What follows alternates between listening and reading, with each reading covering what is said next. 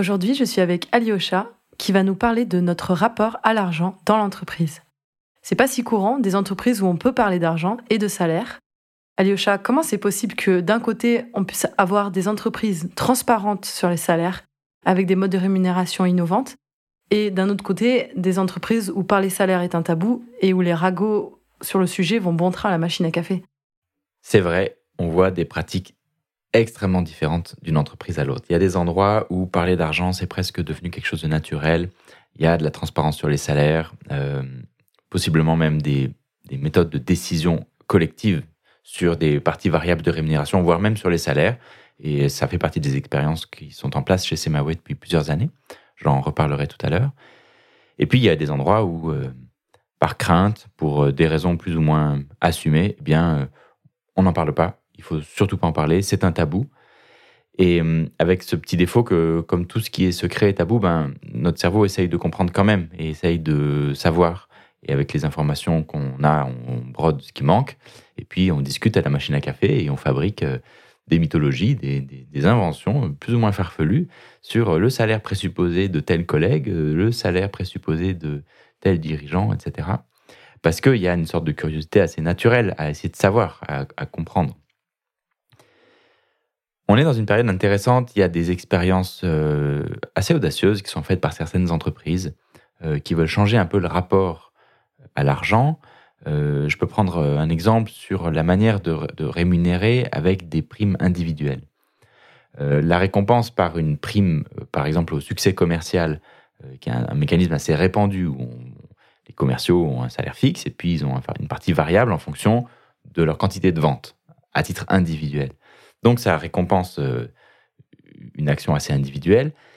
Et comme tous les facteurs de motivation extrinsèques au travail, ben, ce sont des, facteurs de motivation qui ont une durée de vie assez courte et finalement assez peu efficaces. Toutes les études qu'on a pu voir là-dessus le montrent, à la, différence des facteurs de motivation intrinsèques qui peuvent nous mobiliser dans notre travail, qui eux ont vraiment quelque chose de très durable et de très satisfaisant. Et donc, il y a des entreprises, je pense par exemple à LDLC, qui a mis ça en place il y a quelques années, euh, qui ont mis fin euh, au système de récompenses individuelles pour mettre en place des récompenses collectives sur les succès commerciaux des, des, gens qui ont des postes commerciaux. Et en fait, euh, ben, bien sûr, ça crée des comportements de coopération, puisqu'on n'est plus dans une logique de compétition les uns avec les autres, mais bien de travail en équipe. Et les résultats sont excellents. donc ça, ça raconte quand même une chose intéressante, c'est qu'il y a des, lieux communs, c'est-à-dire des choses que tout le monde pense sans trop savoir pourquoi. Je prends cet exemple de la rémunération euh, avec une récompense individuelle, comme si c'était un bon moyen d'obtenir des performances, qui en fait, quand on essaye autre chose, sont assez facilement euh, euh, contredits par la réalité. Et puis, il y a des sujets encore beaucoup plus épineux qui sont le sujet des salaires. pour la plupart des personnes, parler de son salaire est un sujet très délicat en parler à ses proches, en parler à ses collègues encore plus. Et euh, parce qu'il y a toutes sortes de peurs et de craintes associées à ça, comme si euh, ça allait générer de la jalousie, de la comparaison, de la gêne, de la... des réactions, etc. Sauf qu'en fait, encore une fois, comme je le disais tout à l'heure, ben, quand on n'a pas l'information, on essaye de la deviner ou on la suppose. Et la question, c'est est-ce qu'il est vaut mieux rester dans quelque chose de flou et implicite comme ça ou aller vers des formes plus explicites? La réponse est pas simple parce que aller vers plus d'explicite sur ces sujets-là, ben, ça vient nous confronter au fait que dans la plupart des cas, on n'est pas du tout équipé pour parler d'argent. C'est-à-dire qu'on, c'est comme si les gens ne savent plus faire. On ne sait plus écouter l'autre, on ne sait plus discuter sans essayer de convaincre. Euh, ça devient tout d'un coup très difficile d'accepter des différences de point de vue. Et chacun euh, a un peu ses opinions en pensant que ces opinions sont la vérité, la seule bonne façon de penser et que les autres devraient penser comme nous par exemple Je pense notamment euh, au sentiment d'injustice. Euh, euh, souvent, quand il y a des situations qui sont source de tension autour des salaires, mais il, y a, va avoir une personne qui sent que quelque chose serait injuste. Parce que, par exemple, elle voudrait être mieux rémunérée ou quelque chose comme ça. Et en fait, quand on explore un petit peu qu'est-ce que ça veut dire que ce sentiment d'injustice, je vais y revenir un peu plus en détail tout à l'heure, on se rend compte que c'est un, un sentiment qui est éminemment intime et personnel, et qu'on n'a pas les uns et les autres les mêmes déclencheurs de ce sentiment d'injustice. Et quand on me demande quel serait un système plus juste à la place, ben, on se rend compte que c'est des, questions qui sont assez épineuses où, on n'a pas forcément la réponse. Pour explorer un peu ce sentiment d'injustice, je vais vous proposer un, outil de réflexion euh, qui est une parabole. C'est une petite histoire. Euh, comme son nom l'indique, une parabole, c'est une histoire euh, dont on ne comprend pas forcément tout et qui est là plutôt pour nous faire réfléchir. Cette parabole, c'est une parabole qui, qui, vient de la Bible, pour dire que le sujet n'est pas nouveau et que si c'était un questionnement aujourd'hui dans les entreprises, l'humanité n'est pas en train de le découvrir. L'histoire est donc la suivante. C'est un propriétaire terrien qui possède une vigne et on est euh, probablement au mois de septembre, quelque chose comme ça, c'est euh, l'heure des vendanges. Il a besoin de travailleurs pour ramasser le raisin dans sa vigne. Ce propriétaire terrien se rend dans le village et trouve euh, là le matin, autour de la fontaine, quelques personnes qui sont assises, oisives et désœuvrées. Et il leur propose de venir travailler dans sa vigne pour ramasser le raisin, en leur disant, voilà, je vous offre du travail pour cette journée, et je vous paierai un denier en échange de votre travail si vous venez ramasser le raisin sur mes terres. Les gens qui sont là embarquent avec lui et vont euh, dans les champs et commencent à travailler à ramasser le raisin. Et puis un petit peu plus tard dans la journée, ce même propriétaire terrien retourne dans le village. Euh, il est 10 heures du matin et il trouve à nouveau euh, quelques personnes qui sont là, oisives, s'ennuient. Et il leur dit, mais enfin, je vous vois désœuvrer, venez donc vous aussi travailler dans ma vigne et je vous paierai votre juste salaire ils viennent et se mettent au travail. Et puis un petit peu plus tard, au début de l'après-midi, ils retournent dans le village et trouvent à nouveau, encore une fois, des gens qui sont là, euh, désœuvrés. Ils leur proposent euh, de la même manière de venir travailler dans leur vigne, dans la sa vigne, en échange d'un juste salaire. Et ainsi de suite, à plusieurs reprises, jusqu'à la fin de la journée. Euh, on est à une époque où la journée de travail dure 12 heures.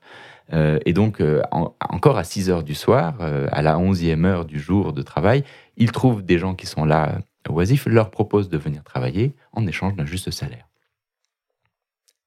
Il est 7 heures du soir, fin de la journée de travail, et euh, donc les ouvriers qui sont venus au fil de la journée viennent recevoir leur salaire. Et là, le propriétaire terrien euh, demande aux derniers qui sont arrivés de se présenter en premier. Vous connaissez peut-être hein, l'expression les premiers seront les derniers. Elle vient de cette parabole.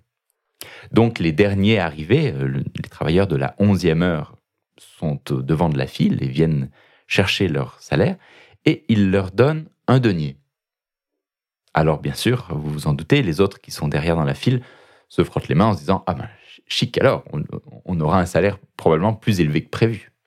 Et puis les suivants qui sont arrivés au début de l'après-midi se présentent à leur tour, reçoivent aussi un denier.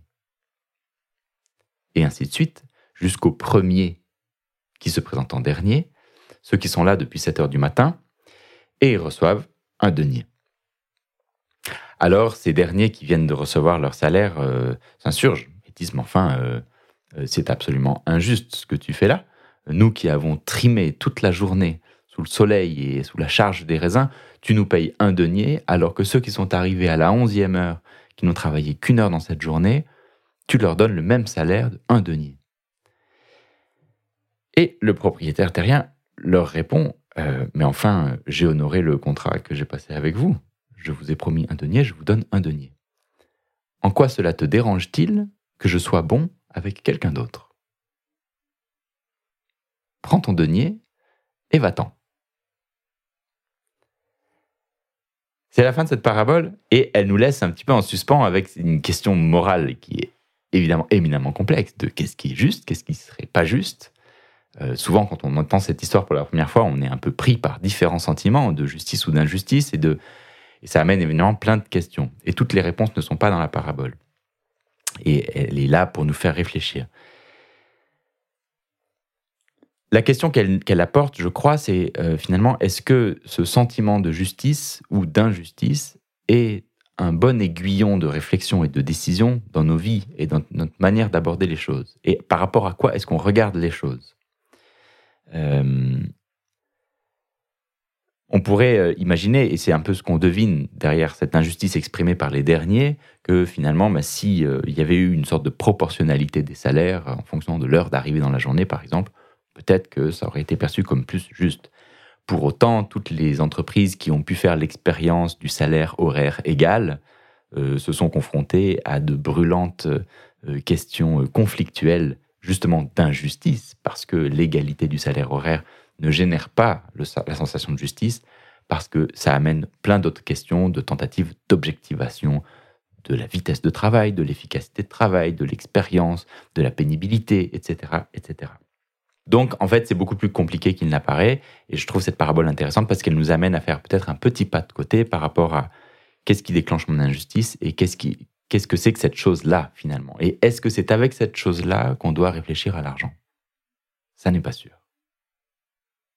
Par rapport à cette question de hum, quels sont les, critères qui permettraient prétendument de rendre un système de rémunération plus juste qu'un autre, il y a des choses très euh, convenues, conventionnelles, qu'on trouve à peu près dans toutes les entreprises, telles que des critères euh, d'ancienneté. Je crois que la plupart des conventions collectives prévoient que, par exemple, au plus on est ancien dans une entreprise, au plus on a un indice qui augmente.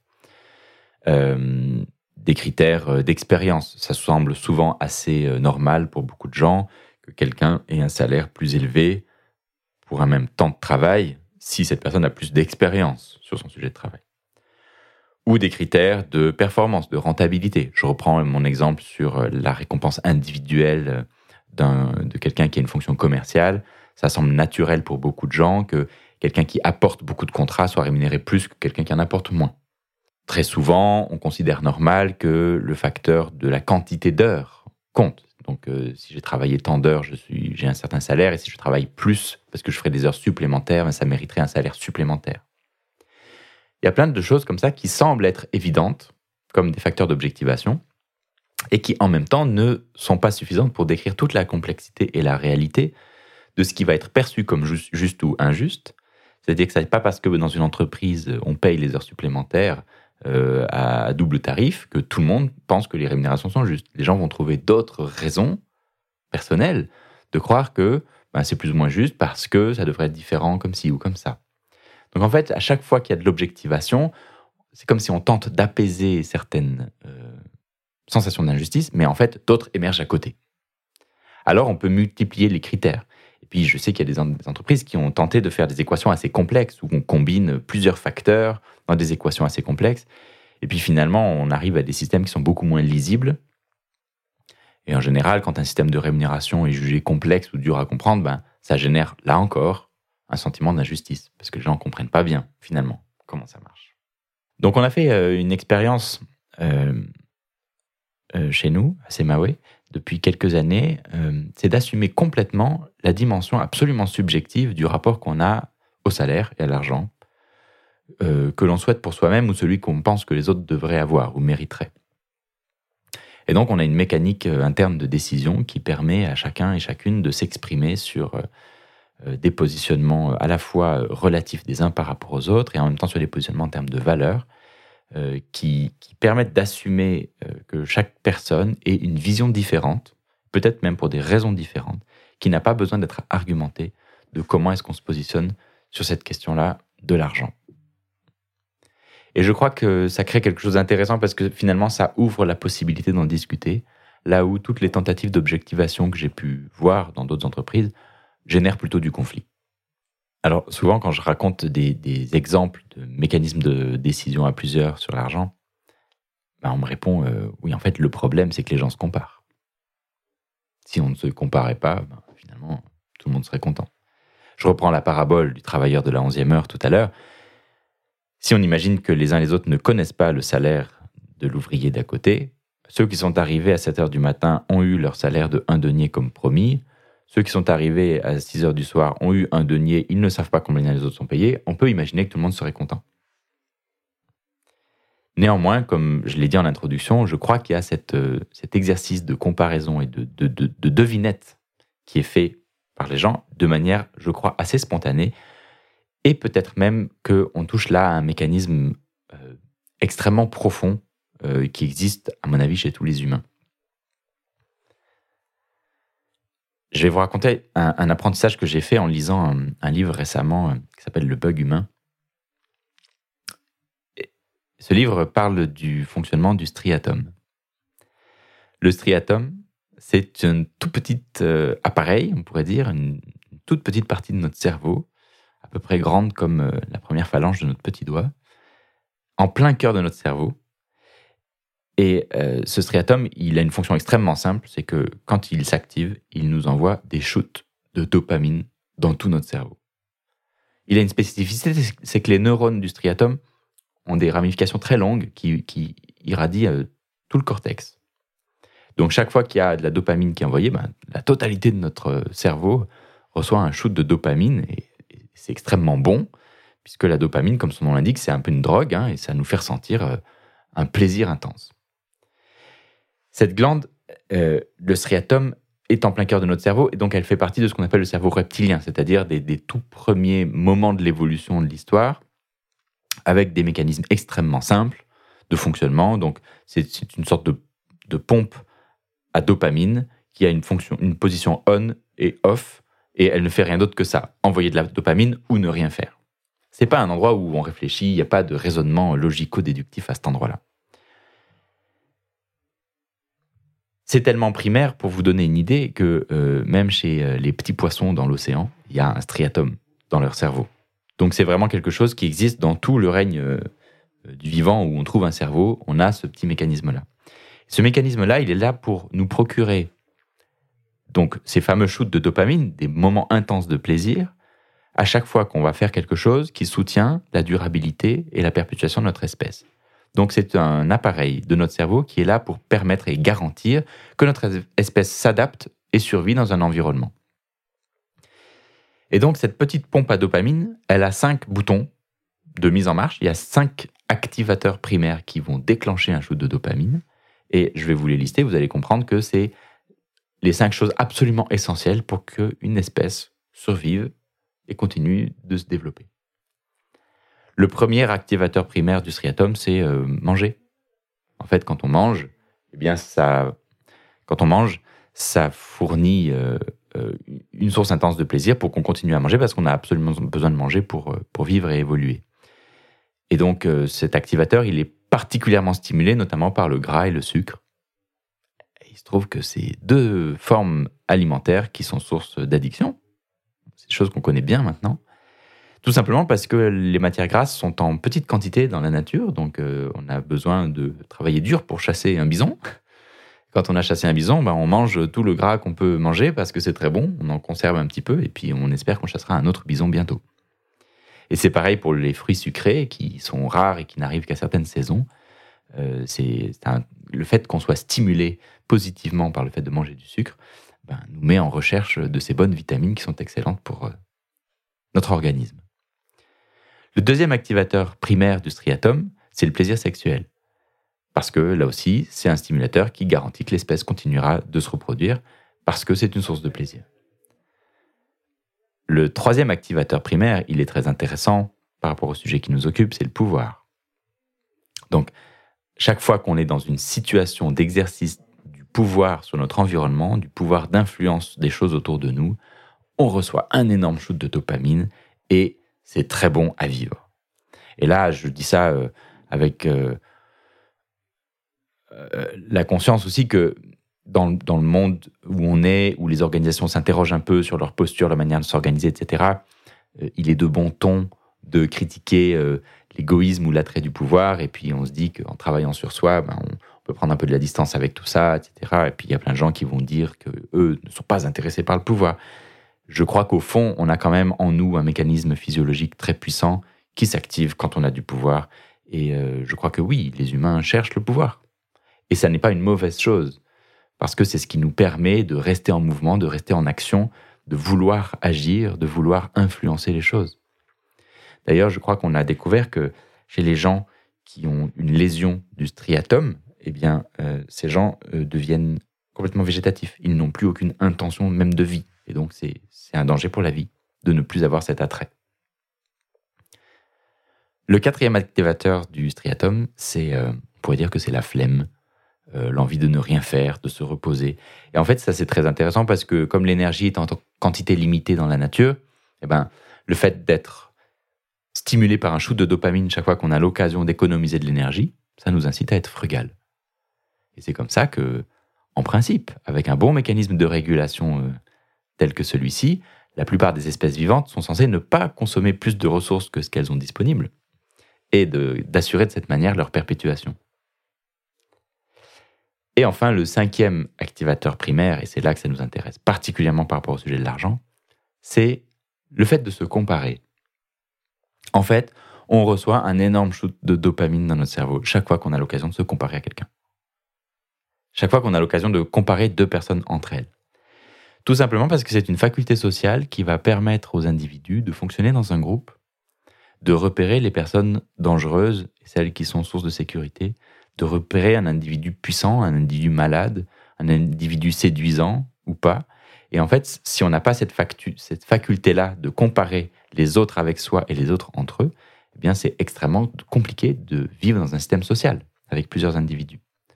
Donc cet ingrédient-là est une nécessité absolue de vie qui garantit la possibilité de vivre en groupe et de coopérer. Toute cette histoire, je vous la raconte parce qu'en fait, on est en train de parler de quelque chose qui est dans le cerveau reptilien, donc dans un endroit du, cerveau qui est infralangagier.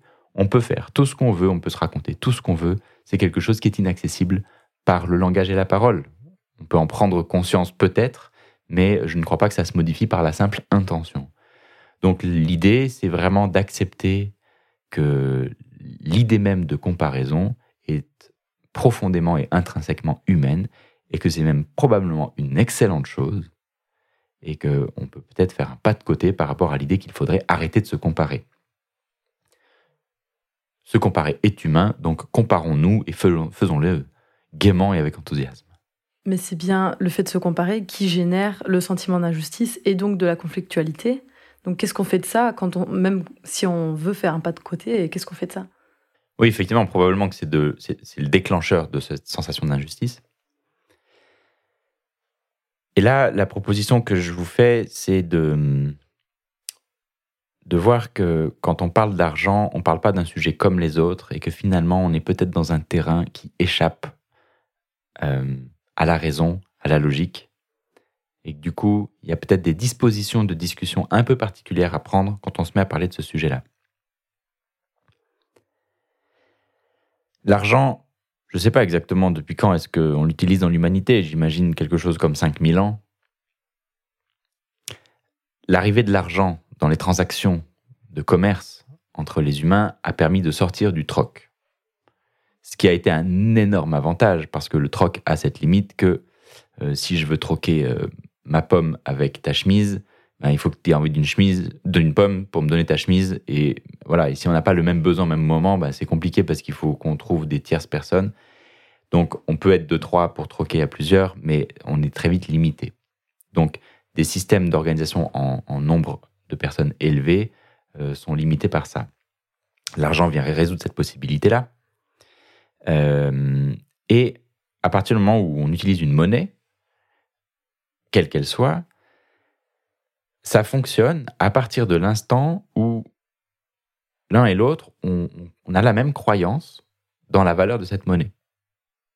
Donc si je prends euh, une pièce et que je te la donne pour euh, faire une transaction et obtenir un objet en échange, tu acceptes cette transaction non pas pour ce que vaut la pièce en elle-même, parce qu'elle ne vaut pas grand-chose, mais parce que la valeur faciale de cette pièce ou de ce billet, tu as confiance dans le fait que si c'est écrit, je ne sais pas, si c'est écrit 50 euros sur un billet, tu as confiance que sur le fait que si tu présentes ce même billet à quelqu'un d'autre, même quelqu'un que tu ne connais pas, il aura la même croyance que toi et que moi que ça vaut bien 50 euros.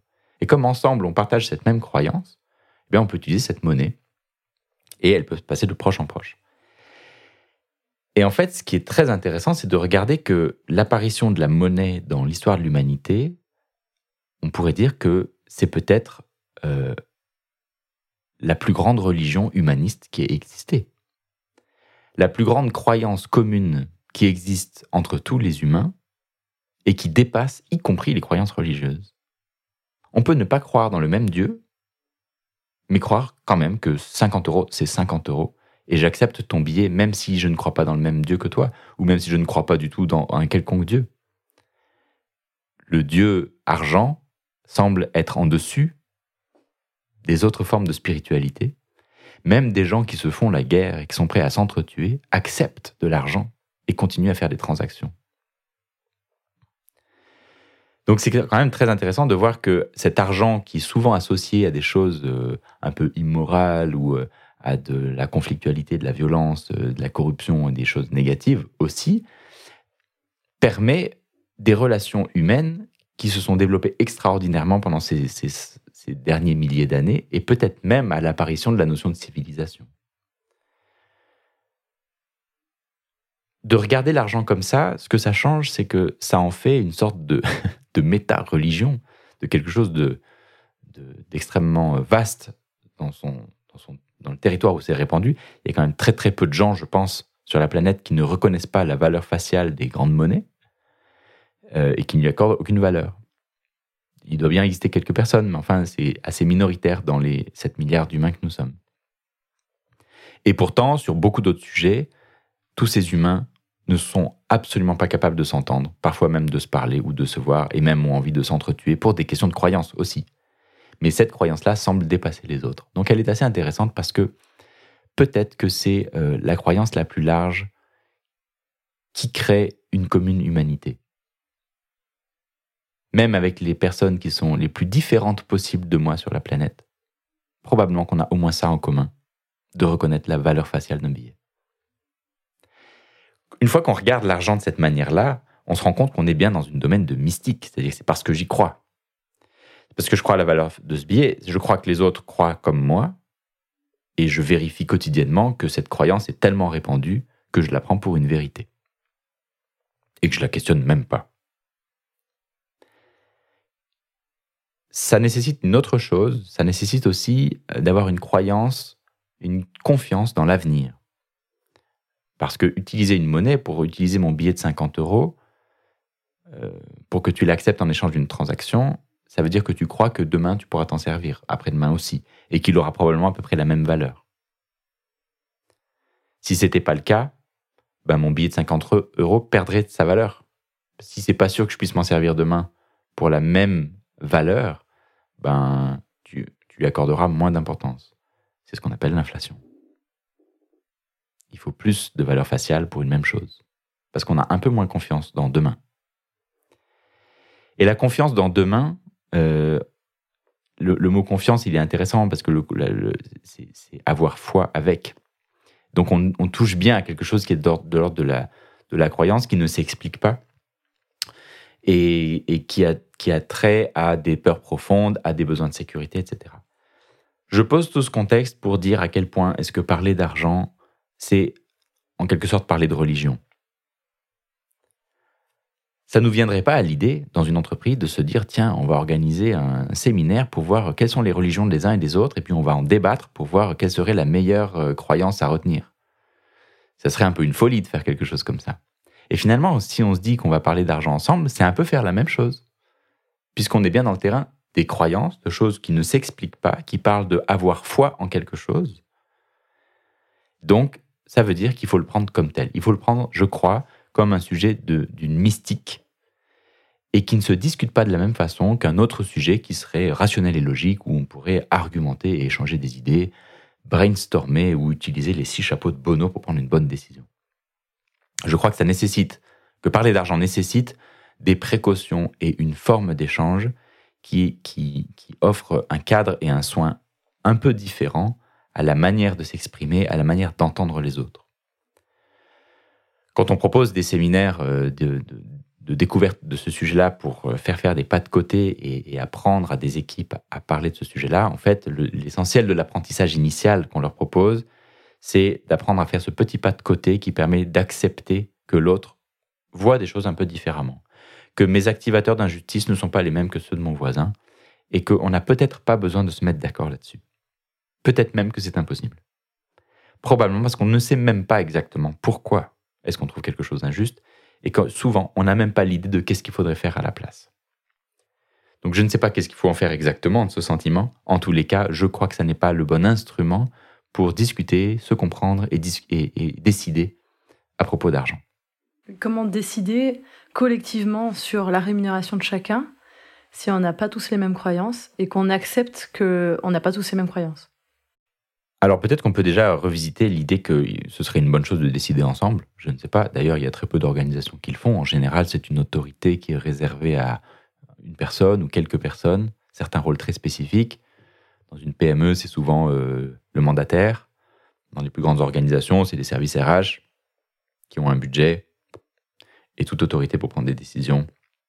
Tout ça étant très encadré par le droit, les conventions collectives, etc. Donc je pense que la plupart des organisations s'organisent en quelque sorte pour que ça n'ait pas lieu, qu'il n'y ait pas d'objet de discussion ou de décision à plusieurs. Dans ce sens, l'expérience que je racontais tout à l'heure sur ce qu'on fait chez nous, chez Semawe, elle est un peu singulière et elle se veut vraiment expérimentale et ça n'est pas une préconisation que je fais aux autres euh, de faire la même chose. Euh, c'est plutôt une source d'apprentissage pour nous-mêmes et ça nous permet d'aborder ce sujet de l'argent avec euh, une expérience peut-être un peu plus diversifiée que d'autres organisations. Néanmoins, je pense que quand il y a des conflits, des sentiments d'injustice ou des incompréhensions dans une entreprise à cause de l'argent, ça peut être assez délétère parce que ça peut vraiment abîmer le climat, l'ambiance, et du coup euh, dégrader la capacité de l'organisation à bien fonctionner. Donc, ça vaut le coup quand même de s'y pencher et de regarder si, en mettant en place d'autres systèmes de décision, est-ce qu'on pourrait générer un peu moins de sentiments d'injustice? Est-ce qu'on pourrait arriver à traiter les tensions que les gens ressentent?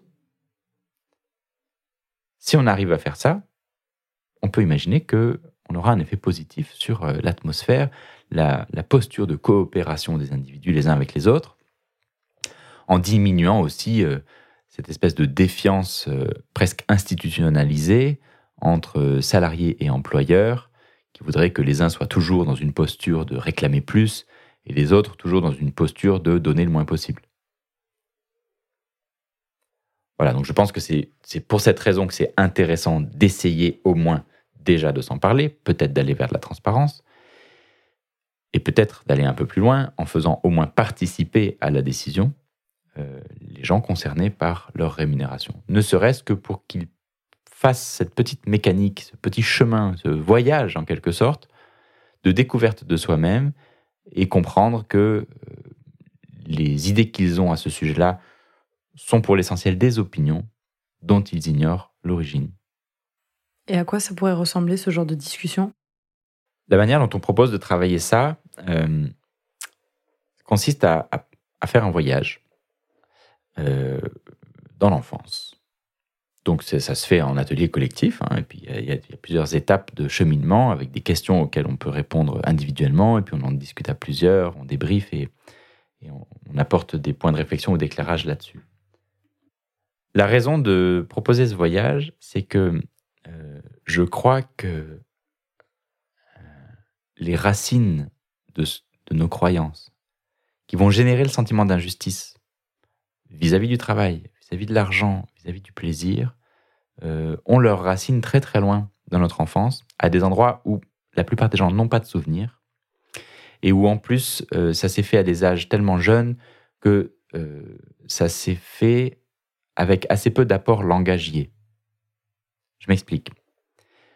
Il y a, je crois, deux grands schismes qu'on a à peu près tous vécus dans l'enfance, qui sont des énormes bugs mentaux, qui, je crois, laissent des traces profondes et vont conditionner notre manière de penser l'argent tout le long de notre vie. Le premier, il arrive aux alentours de deux ans, euh, quand un enfant, euh, à l'occasion euh, d'une course dans un magasin, demande à saisir quelque chose sur un étalage ou dans un rayonnage. Et puis là, euh, l'adulte qui l'accompagne lui dit Ah ben non, tu ne peux pas prendre cet objet ou tu ne peux pas euh, manger euh, ce fruit parce qu'il faut l'acheter pour le prendre. Ça n'est pas en libre service. Et là, c'est un, une espèce de cataclysme mental probablement qui se passe dans nos cerveaux à cet âge-là.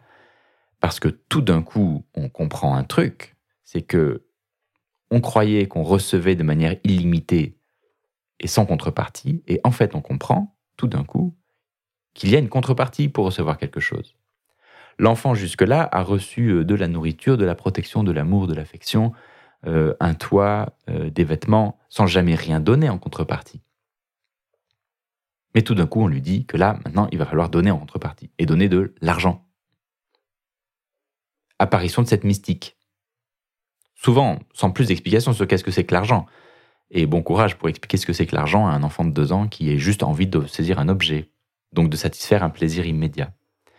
Donc il y a un premier apprentissage à ce moment qui est que pour obtenir une satisfaction un plaisir immédiat, il faut donner de l'argent. Une première connexion qui se fait entre ces deux thèmes, l'un limitant l'autre. Si j'ai pas d'argent, pas de plaisir. Suit euh, ce traumatisme euh, une période où tous les enfants ont cette euh, réponse souvent un peu drôle quand on leur dit qu'on ne peut pas leur acheter ce qu'ils réclament, à un moment où ils veulent acheter un, objet, un jouet, n'importe quoi. On leur dit oui, mais là, je n'ai pas assez d'argent. Et l'enfant répond le plus naturellement du monde, tu n'as qu'à aller au distributeur, retirer de l'argent. Puisque c'est dans, les distributeurs qu'on trouve de l'argent.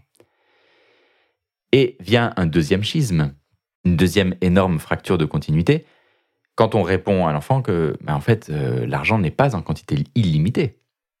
Et il faut travailler dur pour avoir cet argent. Donc on l'utilise avec parcimonie et il y a des choix à faire dans les dépenses. Donc une nouvelle association apparaît entre l'argent et le travail sans plus d'explication que lors de la première rupture. Donc il y a un premier lien qui se fait sans explication entre plaisir et argent, et un deuxième entre argent et travail. Selon la manière dont c'est vécu, selon la manière dont c'est dit, formulé, avec du sourire ou pas, avec de la justification ou pas, etc., va se construire tout un référentiel d'éducation sur ce que signifie travailler, sur ce que signifie avoir de l'argent ou ne pas en avoir, et sur ce que signifie euh, vivre euh, des choses sources de plaisir.